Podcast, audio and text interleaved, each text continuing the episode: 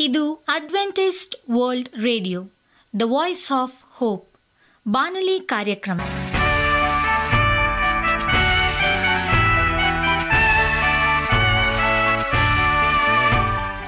ನಮಸ್ಕಾರ ಪ್ರೀತಿಯ ಕೇಳುಗರೆ, ನಾನು ನಿಮ್ಮ ಆಕಾಂಕ್ಷ ಪಾಲ್.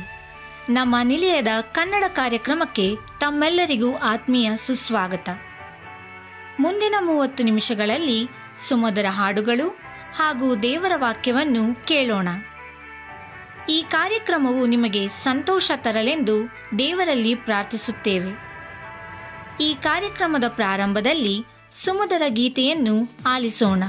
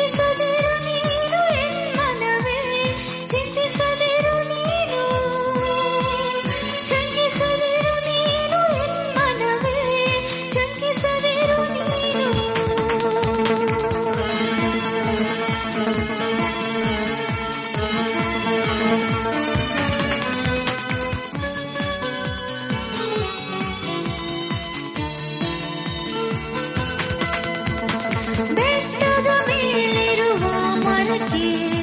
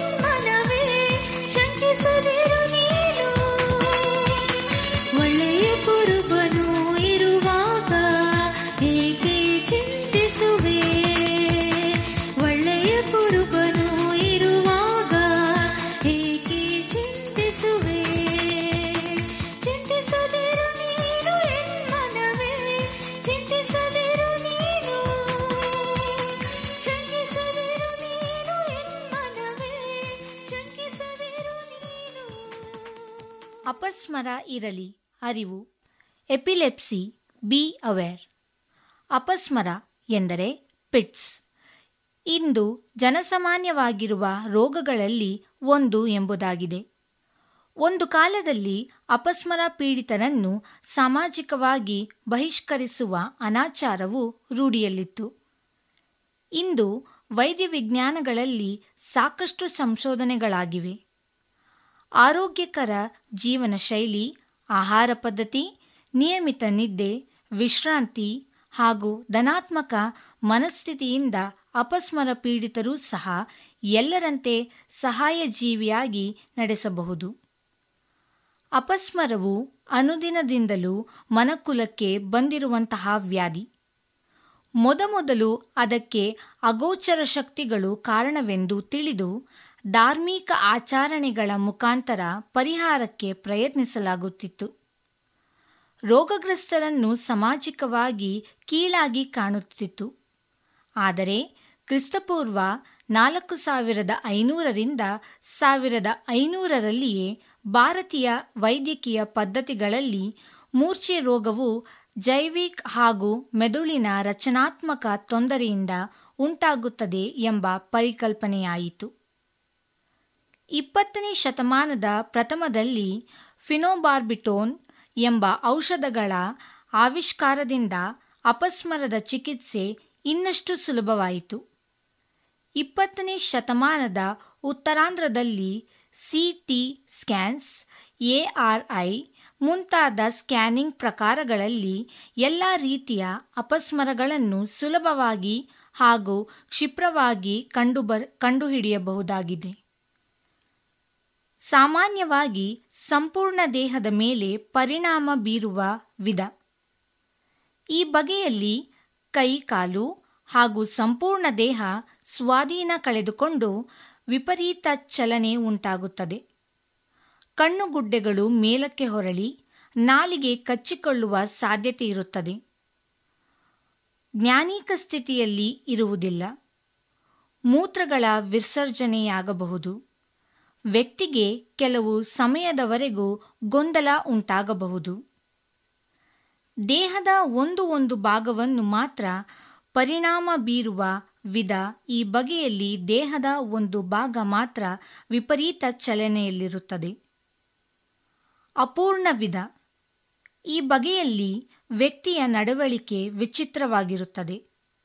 ಆತ ಆ ಸಮಯದಲ್ಲಿ ಕಳೆದು ಹೋದವರಂತೆ ನಟಿಸಬಹುದು. ಅಲ್ಲಿಂದ ಎದ್ದು ಓಡ ಹೋಗಬಹುದು ಇಲ್ಲವೇ, ಸಾಮಾಜಿಕವಾಗಿ ಅಸಂಬದ್ಧವಾಗಿ ನಡೆದುಕೊಳ್ಳಬಹುದು.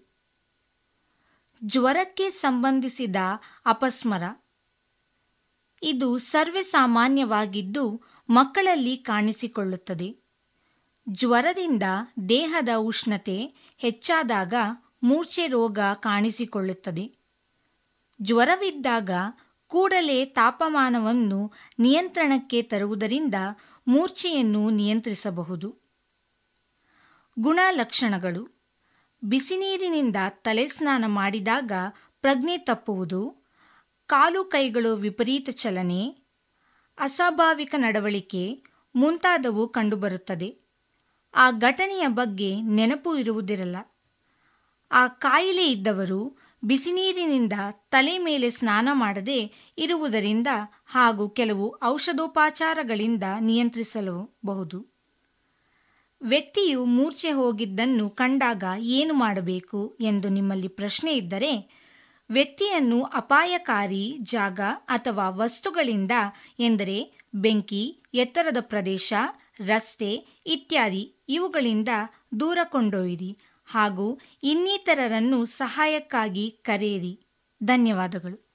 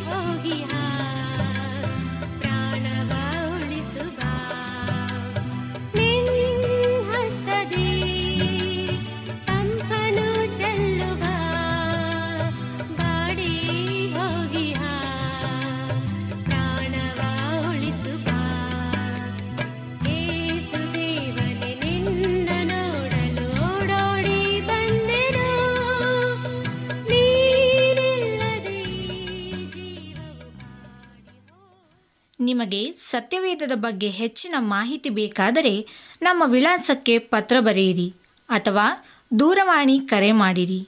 ನಮ್ಮ ದೂರವಾಣಿಯ ಸಂಖ್ಯೆ ಒಂಬತ್ತು ಸೊನ್ನೆ ಆರು ಸೊನ್ನೆ ಆರು ಎಂಟು ನಾಲ್ಕು ಏಳು ಏಳು ಮೂರು ಹಾಗೂ ಎಂಟು ಮೂರು ಒಂಬತ್ತು ಸೊನ್ನೆ ಆರು ಸೊನ್ನೆ ಐದು ಎರಡು ಒಂಬತ್ತು ಒಂಬತ್ತು. ನಮ್ಮ ವಿಳಾಸ Adventist media centre S D A mission compound, Salisbury park, market yard post, Pune ನಾಲ್ಕು ಒಂದು ಒಂದು ಸೊನ್ನೆ ಮೂರು ಏಳು ಮಹಾರಾಷ್ಟ್ರ. ಈಗ ನಮ್ಮ ಬಾನಲಿ ಬೋಧಕರಾದಂಥ ಸುರೇಂದ್ರ ರವರಿಂದ ದೇವರ ವಾಕ್ಯವನ್ನು ಕೇಳೋಣ. ದೇವರ ಸುವಾರ್ತೆ ಸತ್ಯವೇದದಲ್ಲಿ ಹೇಳುವ ಪ್ರಕಾರ ಎಂಬುದಾಗಿ ಮೊದಲನೇ ಭಾಗವನ್ನು ತಿಳಿದುಕೊಳ್ಳುವ. ಮೊದಲನೇ ತೆಸಲೋನಿಕ ಎರಡನೇ ಅಧ್ಯಾಯ ಒಂಬತ್ತನೇ ವಚನದಲ್ಲಿ ಪೌಲರು ಹೇಳುತ್ತಾನೆ, ಇದು ದೇವರ ಸುವಾರ್ತೆ ಎಂಬುದಾಗಿ. ಖಂಡಿತವಾಗಿಯೂ ಇದು ದೇವರ ಸುವಾರ್ತೆ. ಯಾಕೆಂದರೆ ಎರಡನೇ ಪೇತ್ರ ಒಂದನೇ ಅಧ್ಯಾಯ ಇಪ್ಪತ್ತು ಮತ್ತು ಇಪ್ಪತ್ತೊಂದನೇ ವಚನದಲ್ಲಿ ನಾವು ಓದುವಾಗೆ ಇದು ಪವಿತ್ರಾತ್ಮನಿಂದ ಪ್ರೇರಿತವಾದಂಥ ವಾಕ್ಯಗಳು, ದೇವರಿಂದ ಬಂದಂಥ ವಾಕ್ಯಗಳು ಎಂಬುದಾಗಿ ನಾವು ಈಗಾಗಲೇ ಕಂಡುಕೊಂಡಿದ್ದೇವೆ. ಪ್ರಿಯರೇ, ದೇವರ ವಾಕ್ಯವನ್ನು ನಾವು ಯಾವತ್ತೂ ಸಹ ತಡೆದು ಇಡಲು ಸಾಧ್ಯವಿಲ್ಲ. ಆತ್ಮನಿಂದ ಪ್ರೇರಿತವಾದಂಥ ಈ ವಾಕ್ಯಗಳನ್ನು ನಾವು ಅಂಗೀಕಾರ ಮಾಡಬೇಕು. ದೇವರ ನಿಜವಾದ ಸ್ವಾರ್ಥಿಯನ್ನು ಮನುಷ್ಯರಿಗೆ ಮುಟ್ಟಿಸಬೇಕಾಗುತ್ತದೆ. ದೇವರ ಸ್ವಾರ್ಥೆ ನಾನು ಈಗಾಗಲೇ ಹೇಳಿರುವ ಹಾಗೆ ನಿತ್ಯತ್ವಕ್ಕೂ ಇದೆ ಎಂಬುದಾಗಿ. ಎರಡನೇದಾಗಿ ಯೋಹಾನ ಬರೆದ ಸುವಾರ್ತೆ ಮೂರನೇ ಅಧ್ಯಾಯ ಹದಿನಾರನೇ ವಚನದಲ್ಲಿ ತಿಳಿಸುವ ಹಾಗೆ, ಇದು ಪರಮ ಶ್ರೇಷ್ಠ ಬಹುಮಾನ ಎಂಬುದಾಗಿ. ದೇವರು ಲೋಕದ ಮೇಲೆ ಎಷ್ಟೋ ಪ್ರೀತಿಯನ್ನಿಟ್ಟು ತನ್ನ ಒಬ್ಬನೇ ಮಗನನ್ನು ನಮಗೆ ಕೊಟ್ಟಿರುವ ಹಾಗೆ ಅದು ಬಹುಮಾನವಲ್ಲದೆ ಬೇರೇನೇ ಆಗಿದೆ. ಯೇಸು ಕ್ರಿಸ್ತನು ಈ ಲೋಕಕ್ಕೆ ಶ್ರೇಷ್ಠವಾದ ಬಹುಮಾನವಾಗಿದ್ದಾನೆ. ಮಾನವ ರೂಪವನ್ನು ತಾಳಿಕೊಂಡು ಈ ಲೋಕಕ್ಕೆ ಬಂದು ನನ್ನ ಮತ್ತು ನಿಮ್ಮ ಪಾಪಕ್ಕೋಸ್ಕರ ಸತ್ತನು ಎಂಬುದಾಗಿ ನೋಡುತ್ತೇವೆ. ಇದು ದೇವರ ಮಹತ್ತರವಾದ ಪ್ರೀತಿಯಾಗಿದೆ. ನಮ್ಮನ್ನು ಪ್ರೀತಿ ಮಾಡುವುದರಲ್ಲಿ ಆತನು ತನ್ನ ಒಬ್ಬನೇ ಮಗನನ್ನು ತ್ಯಾಗ ಮಾಡುವುದಕ್ಕೂ ಸಹ ಸಿದ್ಧನಾದನೆಂಬುದಾಗಿ ನೋಡುತ್ತೇವೆ. ಅಪೋಸ್ತರ ಕೃತ್ಯಗಳು ಹದಿನಾರನೇ ಅಧ್ಯಾಯ ಮೂವತ್ತು ಮತ್ತು ಮೂವತ್ತೊಂದನೇ ವರ್ಷದಲ್ಲಿ ಹೀಗೆ ಹೇಳುತ್ತದೆ. ಯಾರಾರು ಆತನನ್ನು ಅಂಗೀಕಾರ ಮಾಡುತ್ತಾರೋ, ಯಾರಾರು ಈ ಬಹುಮಾನವನ್ನು, ಅಂದರೆ ಯೇಸು ಕ್ರಿಸ್ತನು ಎಂಬ ಬಹುಮಾನವನ್ನು ಅಂಗೀಕಾರ ಮಾಡುತ್ತಾರೋ ಅವರೆಲ್ಲರೂ ಸಹ ರಕ್ಷಣೆಯನ್ನು ಹೊಂದುತ್ತಾರೆ ಎಂಬುದಾಗಿ. ಪೌಲನು ಜೈಲಿನಲ್ಲಿ ಇರಬೇಕಾದಾಗ ಆತನು ಮತ್ತು ಶೀಲನು ರಾಗವನ್ನು ಹಾಡುತ್ತಿದ್ದರು. ಆ ಜೈಲರ್ ಅದನ್ನು ನೋಡಿಕೊಳ್ಳುವ ಮುಖ್ಯಸ್ಥನು ಪೌಲ ಶೀಲರನ್ನು ನೋಡಿ ಪರಿವರ್ತನೆಯಾದನು. ಬಿರುಗಾಳಿ ಬಂದು, ಗುಡುಗು ಬಂದು, ಸೆರೆಮನೆಯ ಬಾಗಿಲುಗಳು ತೆರೆಯಲ್ಪಟ್ಟಾಗ, ಓ, ಇವರು ಓಡಿ ಹೋಗಿದ್ದಾರೆ ಎಂಬುದಾಗಿ ಭಯದಿಂದ ಆ ಜೈಲರ್ ತನ್ನನ್ನು ಮರಣಕ್ಕೆ ಒಪ್ಪಿಸಿಕೊಟ್ಟನು. ಆ ಸಮಯದಲ್ಲಿ ಪೌಲಶೀಲರು ಹೋಗಿ ಆ ಜೈಲರಿಗೆ ಹೇಳುವುದೇನೆಂದರೆ, ನೀನು ಸಾಯಬೇಕಾಗಿಲ್ಲ. ನಿನ್ನನ್ನು ನೀನೇ ಗಾಯ ಮಾಡಿಕೊಳ್ಳಬೇಕಾಗಿಲ್ಲ. ನಾವು ಓಡಿ ಹೋಗಿಲ್ಲ, ಇಲ್ಲೇ ಇದ್ದೇವೆ ಎಂಬುದಾಗಿ. ಅವರನ್ನು ನೋಡಿ ಜೈಲರ್ ಹೃದಯದಲ್ಲಿ ಇವರು ದೇವರ ಮನುಷ್ಯರು, ಇವರ ಹಾಗೆ ನಾನು ಆಗಬೇಕು, ಅವರ ಕಾಲುಗಳಿಗೆ ಅಡ್ಡಬಿದ್ದು ಆತನು ಕೇಳಿಕೊಳ್ಳುವುದೇನೆಂದರೆ, ಅಯ್ಯಾ ನಾನು ರಕ್ಷಣೆಯನ್ನು ಹೊಂದಬೇಕಾದರೆ ಏನು ಮಾಡಬೇಕು ಎಂಬುದಾಗಿ. ಪೌಲ ಮತ್ತು ಶೀಲರು ಹೇಳಿದ್ದೇನೆಂದರೆ, ನೀನು ಯೇಸು ಕ್ರಿಸ್ತನನ್ನು ಅಂಗೀಕಾರ ಮಾಡು. ಆ ಶ್ರೇಷ್ಠ ಬಹುಮಾನವನ್ನು ನಿನ್ನದಾಗಿಸಿಕೋ, ಆಗ ನಿನಗೆ ರಕ್ಷಣೆಯಾಗುವುದು ಎಂಬುದಾಗಿ. ತಕ್ಷಣವೇ ಆ ಜೈಲರ್, ತಾನು ಮತ್ತು ತನ್ನ ಕುಟುಂಬದವರು ಈ ಶ್ರೇಷ್ಠವಾದ ಬಹುಮಾನವನ್ನು, ಅಂದರೆ ಯೇಸು ಕ್ರಿಸ್ತನನ್ನು ಅಂಗೀಕಾರ ಮಾಡಿಕೊಂಡರು. ಇಡೀ ಮನೆಯೇ ರಕ್ಷಣೆಯನ್ನು ಹೊಂದಿತು ಎಂಬುದಾಗಿ ನಾವು ಕಂಡುಕೊಂಡಿದ್ದೇವೆ. ಹೌದು ಪ್ರಿಯರೇ ಯಾರು ಈ ರಕ್ಷಣೆಯಲ್ಲಿ ಪಾಲುಗಾರರಾಗಬೇಕೆಂಬುದಾಗಿ ಬಯಸಿದ್ದಾರೋ ಅವರೆಲ್ಲರಿಗೂ ಉಚಿತವಾಗಿ ಯೇಸು ಕ್ರಿಸ್ತನು ಮುಡಿಪಾಗಿದ್ದಾನೆ. ಆತನನ್ನು ನಾವು ಅಂಗೀಕಾರ ಮಾಡಬೇಕು, ಅಷ್ಟೇ ಆಗಿದೆ. ಯೋಹಾನ ಮೂರು ಹದಿನಾರು ಇಡೀ ಲೋಕಕ್ಕೆ ಒಂದು ಪರಮಶ್ರೇಷ್ಠವಾದ ಬಹುಮಾನ. ಅದರ ಮೂಲಕವಾಗಿ ಲೋಕಗಳು ರಕ್ಷಣೆಯನ್ನು ಹೊಂದಿದ್ದಾವೆ. ಅದರ ಮೂಲಕವಾಗಿ ಪಾಪಿಷ್ಟರು ರಕ್ಷಣೆಯನ್ನು ಹೊಂದಿದ್ದಾರೆ. ನಾನು ಮತ್ತು ನೀವು ದೇವರ ಸಂದೇಶವನ್ನು ಕೇಳುವಾಗೆ ರಕ್ಷಣೆ ಖಚಿತವಾಗಿದೆ ಎಂಬುದನ್ನು ತಿಳಿದುಕೊಳ್ಳಬೇಕಾಗುವಂಥದ್ದಾಗಿದೆ ಒಬ್ಬ ಯೌವನಸ್ಥ ಹುಡುಗನು ಒಂದು ದಿವಸ ತಾನು ದಾರಿಯಲ್ಲಿ ಮನೆಯನ್ನು ಬಿಟ್ಟು ಓಡಿ ಹೋಗುವಾಗ, ಭಿಕ್ಷೆಯನ್ನು ಬೇಡುವಾಗ ಅವನಿಗೆ ಒಬ್ಬ ವ್ಯಕ್ತಿ ಹೇಳುತ್ತಾನೆ, ಹುಡುಗ, ಯಾಕೆ ನೀನು ಭಿಕ್ಷೆಯನ್ನು ಬೇಡ್ತಾ ಇದ್ದಿ? ನೀನು ಯಾಕೆ ಒಂದು ಕೆಲಸಕ್ಕೆ ಹೋಗಬಾರ್ದು? ಎಂಬುದಾಗಿ ಹೇಳುವ ಹುಡುಗ ಹೇಳ್ತಾನೆ, ನನಗೆ ಯಾರೂ ಕೆಲಸ ಕೊಡ್ತಾ ಇಲ್ಲ. ನನಗೆ ಊಟಕ್ಕೆ ಕಷ್ಟವಾಗಿದೆ. ಅದಕ್ಕೋಸ್ಕರ ನಾನು ಭಿಕ್ಷೆ ಬೇಡ್ತೀನಿ ಎಂಬುದಾಗಿ. ಆ ಸಮಯದಲ್ಲಿ ದೊಡ್ಡ ವ್ಯಕ್ತಿ ಹೇಳ್ತಾನೆ, ನೋಡಪ್ಪ, ನಾನು ನಿನಗೆ ಒಂದು ಮನೆಯನ್ನು ತೋರಿಸ್ತೇನೆ. ಆ ಮನೆಗೆ ಹೋಗಿ ನೀನು ಒಂದೇ ಒಂದು ವಾಕ್ಯವನ್ನು ಹೇಳಬೇಕು. ಅದ್ಯಾವುದೆಂದರೆ ಯೋಹಾನ ಮೂರು ಹದಿನಾರು. ಆ ವಾಕ್ಯವನ್ನು ನೀನು ಹೇಳಿದ ತಕ್ಷಣ ಮನೆಯ ಬಾಗಿಲು ತೆರೆಯಲ್ಪಡುತ್ತದೆ. ಮನೆಯ ಒಳಗಿನ ಯಜಮಾನರು ಬಂದು ನಿನ್ನನ್ನು ಸ್ವೀಕಾರ ಮಾಡಿ ನಿನಗೆ ಬೇಕಾದ ಎಲ್ಲ ಅವಶ್ಯಕತೆಗಳನ್ನು ಕೊಡುವವರಾಗಿದ್ದಾರೆ. ಹುಡುಗನಿಗೆ ಬಹಳ ಸಂತೋಷವಾಗ್ತದೆ. ದಯವಿಟ್ಟು ಆ ಮನೆಯನ್ನು ತೋರಿಸ್ಕೊಡಿ. ನಾನು ಹೋಗಿ ನನ್ನ ಅವಶ್ಯಕತೆಗಳನ್ನು ಕೇಳ್ಕೊಳ್ತೇನೆ ಎಂಬುದಾಗಿ. ಆ ಮನೆಗೆ ಹೋಗ್ತಾನೆ. ಬಾಗಿಲನ್ನು ತಟ್ತಾನೆ. ತಟ್ಟಿದ ಮೇಲೆ ಒಳಗಿನಿಂದ ಒಂದು ಸ್ವರ, ಯಾರಪ್ಪ ನೀನು? ಎಂಬುದಾಗಿ ಬಂದಾಗ ಈ ಹುಡುಗ ಹೇಳ್ತಾನೆ, ನಾನು ಯೋಹಾನ ಮೂರು ಹದಿನಾರು ಎಂಬುದಾಗಿ. ಬಾಗಿಲು ತೆರೆಯಲ್ಪಟ್ಟು ಆ ಹುಡುಗನಿಗೆ ಆಹ್ವಾನ ಸಿಗುತ್ತದೆ. ಒಳಗಡೆ ಹೋಗಿ ತಾನು ನೋಡ್ತಾನೆ ದೊಡ್ಡ ಮನೆ, ಅರಮನೆಯ ರೀತಿಯಲ್ಲಿತ್ತು. ಈತನು ಭಿಕ್ಷೆಯನ್ನು ಬೇಡಿ, ಕೊಳೆಯ ಬಟ್ಟೆಯನ್ನು ಹಾಕಿಕೊಂಡು ಸ್ನಾನವನ್ನು ಮಾಡದೇ ಇರುವಾಗ ಆ ದೊಡ್ಡ ವ್ಯಕ್ತಿ ಹೇಳ್ತಾನೆ, ನೋಡು ಮಗನೇ, ಮೊದಲು ನೀನು ಹೋಗಿ ಸ್ನಾನ ಮಾಡು, ಬಂದು ಊಟ ಮಾಡು, ಆಮೇಲೆ ಮಿಕ್ಕದ್ದನ್ನು ಮಾತಾಡೋಣ ಎಂಬುದಾಗಿ. ಬಹಳ ಸಂತೋಷ ಆಗ್ತದೆ. ತನ್ನ ಜೀವಮಾನದಲ್ಲಿಯೇ ಆತನು ಇಂತಹ ಒಂದು ಆಹ್ವಾನವನ್ನು ನೋಡಿರಲಿಲ್ಲ, ಕೇಳಿರಲಿಲ್ಲ, ಪಡೆದಿರಲಿಲ್ಲ. ಸ್ನಾನವನ್ನು ಮಾಡಿಕೊಳ್ಳುತ್ತಿರುವಾಗ ಒಂದು ಯೋಚನೆ ಆಗ್ತದೆ, ಏನಿದು? ಕೇವಲ ನಾನು ಯೋಹಾನ ಮೂರು ಹದಿನಾರು ಎಂಬುದಾಗಿ ಹೇಳಿದ ತಕ್ಷಣ ನನಗೆ ಇಷ್ಟೊಂದು ಸಹಕಾರ ಸಿಗುವಂಥದ್ದಾಗಿದೆ ಸಹಾಯ ಸಿಗುತ್ತಿದೆ ಏನಿರಬೇಕೆಂಬುದಾಗಿ ಅದೆಲ್ಲವನ್ನು ಮರೆತು ಸ್ನಾನವನ್ನು ಮಾಡಿ ಊಟಕ್ಕೆ ಬಂದು ಕುಳಿತುಕೊಳ್ತಾನೆ. ಊಟವನ್ನು ಮಾಡೋದಕ್ಕೆ ಮುಂಚಿತವಾಗಿ ಆ ದೊಡ್ಡ ವ್ಯಕ್ತಿ ಒಂದು ಪ್ರಶ್ನೆಯನ್ನು ಮಾಡ್ತಾನೆ. ನಿನ್ನ ಹೆಸರೇನಪ್ಪ ಎಂಬುದಾಗಿ. ನೀನು ಯಾವ ಊರ ಬಂದಿದೆಯಾ ಎಲ್ಲಿಗೆ ಹೋಗ್ತಾ ಇದೆಯಾ? ಏನು ಮಾಡ್ತೇವೆ ಎಲ್ಲ ಪ್ರಶ್ನೆಗಳಿಗೂ ಈ ಹುಡುಗನಲ್ಲಿರ್ತಕ್ಕಂಥ ಒಂದೇ ಒಂದು ಉತ್ತರ ಯಾವುದೆಂದರೆ ಯೋಹಾನ ಮೂರು ಹದಿನಾರು ಎಂಬುದಾಗಿ. ಹೊಟ್ಟೆ ಹಸಿತಾ ಇರ್ತದೆ. ಊಟವನ್ನು ಮಾಡ್ತಾನೆ. ಚೆನ್ನಾಗಿ ಊಟ ಮಾಡಿದ ಮೇಲೆ ಆ ವ್ಯಕ್ತಿ ಹೇಳ್ತಾನೆ ನೀನೋಗಿ ಮಲ್ಕೋ ಇವಾಗ. ನಾಳೆ ಬೆಳಗ್ಗೆ ನಿನ್ನ ಮಾತು, ನಿನ್ನ ಹತ್ರ ಮಾತಾಡ್ತೇನೆ ಎಂಬುದಾಗಿ. ಹೋಗಿ ಮಲಗುತ್ತಾನೆ. ಮಲಗುವಾಗ ಆತನ ಒಂದು ಯೋಚನೆ ಆಗ್ತದೆ.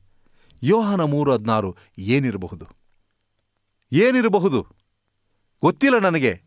ಆದರೆ ಇದನ್ನು ಹೇಳಿದ ತಕ್ಷಣ ನನಗೆಲ್ಲವೂ ಸಿಗುತ್ತಿದೆ. ನನ್ನ ಅವಶ್ಯಕತೆಗಳೆಲ್ಲ ಪೂರೈಸಿ ಪಡೆಯುತ್ತದೆ. ಏನಿರಬೇಕೆಂಬುದ ಯೋಚನೆ ಮಾಡ್ತಾ ಇರುವಾಗಲೇ ಗಾಢ ನಿದ್ರೆ ಬರ್ತದೆ. ಚೆನ್ನಾಗಿ ಮಲ್ಕೊಂಡು ಬೆಳಗ್ಗೆ ಎದ್ದು ಸ್ನಾನ ಮಾಡಿ ಮತ್ತೊಮ್ಮೆ ಊಟದ ಮೇಜಿನ ಮೇಲೆ ಬರ್ತಾನೆ. ಆ ಊಟದ ಮೇಜಿನ ಬಳಿ ಬಂದಾಗ ಆ ವ್ಯಕ್ತಿ ಮತ್ತೊಮ್ಮೆ ಆತನ ಪ್ರಶ್ನೆ ಮಾಡ್ತಾನೆ. ಯಾರಪ್ಪ ನೀನು? ನಿನ್ನ ಹೆಸರೇನು? ನೀನೆಲ್ಲಿಂದ ಬಂದೆ?